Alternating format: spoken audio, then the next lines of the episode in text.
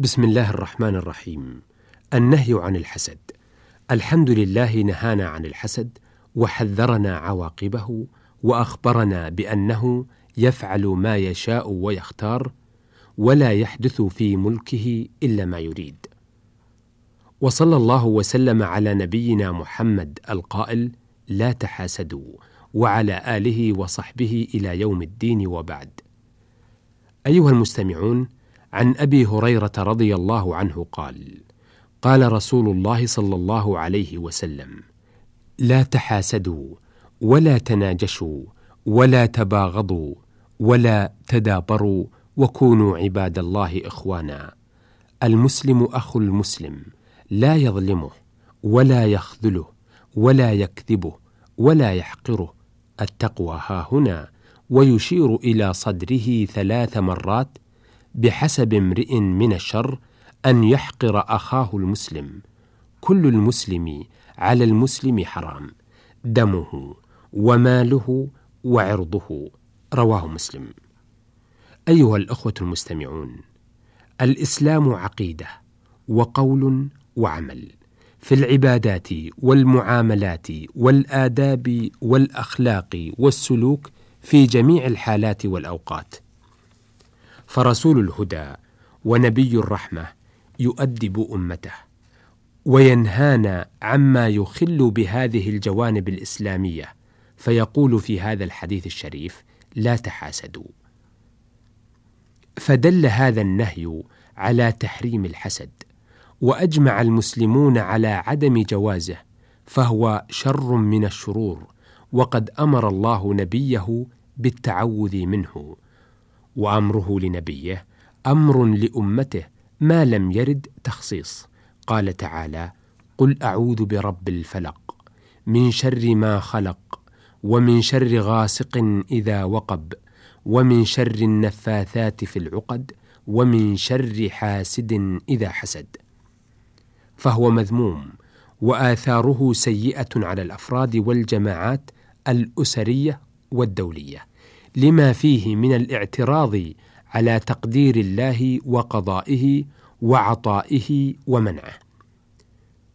وفيه الأنانية وسوء الطوية والنية لأن معناه أن الحاسد لا يريد الخير إلا لنفسه أو إزالته عن أخيه ولو لم يصبه منه شيء. فالحسد إذن تمني زوال النعمة عن الغير. وقد يريد الحاسد نقلها لنفسه وقد لا يريد إلا إزالتها عن غيره.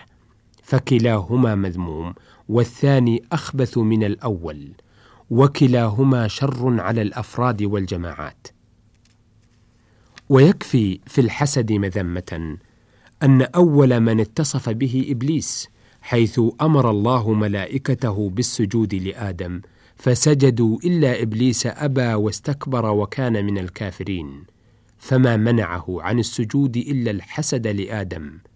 لما خلقه الله بيده وعلمه الأسماء كلها وأمر الملائكة بالسجود له وأسكنه جنته. ومعنى قوله صلى الله عليه وسلم لا تحاسدوا لا يحسد بعضكم بعضا. أي لا يكره أن يفوقه أخوه بشيء من الفضائل فإن ذلك بفضل الله وتدبيره ومقتضى حكمته فمقتضى الإيمان. ألا يقع الحسد في قلب مسلم ولا لسانه ولا أفعاله فإنه من الموبقات المهلكات المسببات للطرد والإبعاد عن الجنات كما جاء في أثر ابن عمر محذرا لنا أن نعمل عمل الحاسدين فنهلك كما هلكوا ونلعن كما لعن رئيس الحاسدين إبليس.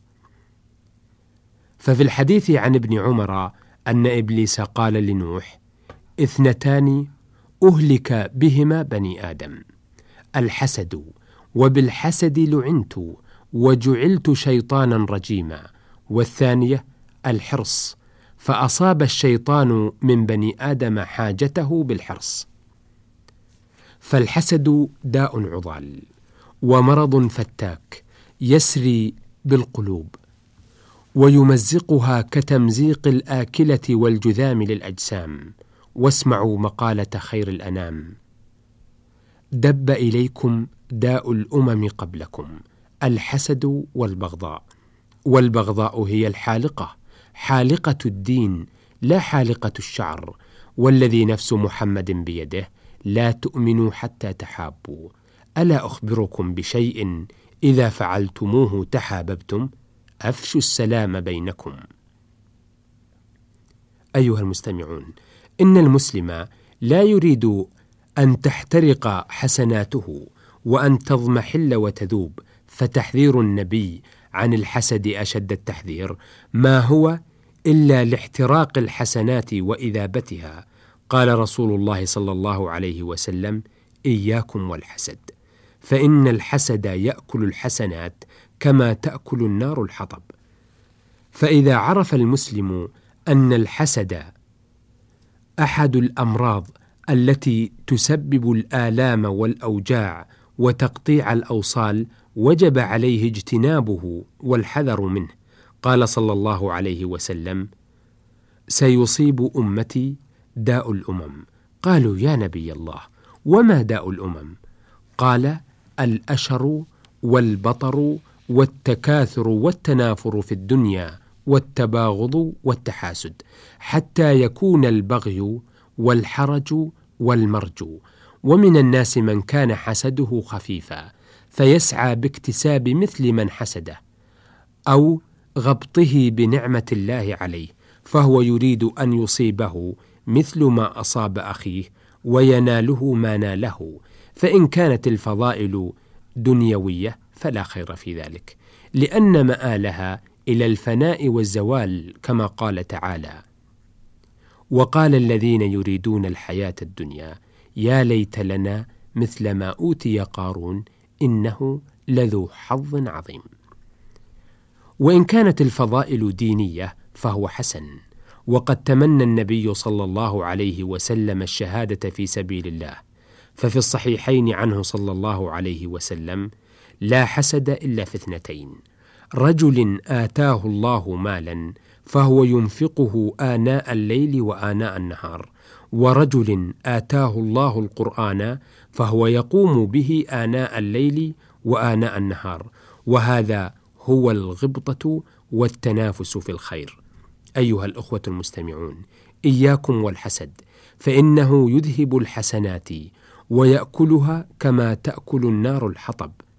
ولنتنافس جميعا على عمل الخير وفعله وفي ذلك فليتنافس المتنافسون وصلى الله وسلم على نبينا محمد وعلى آله وصحبه وسلم.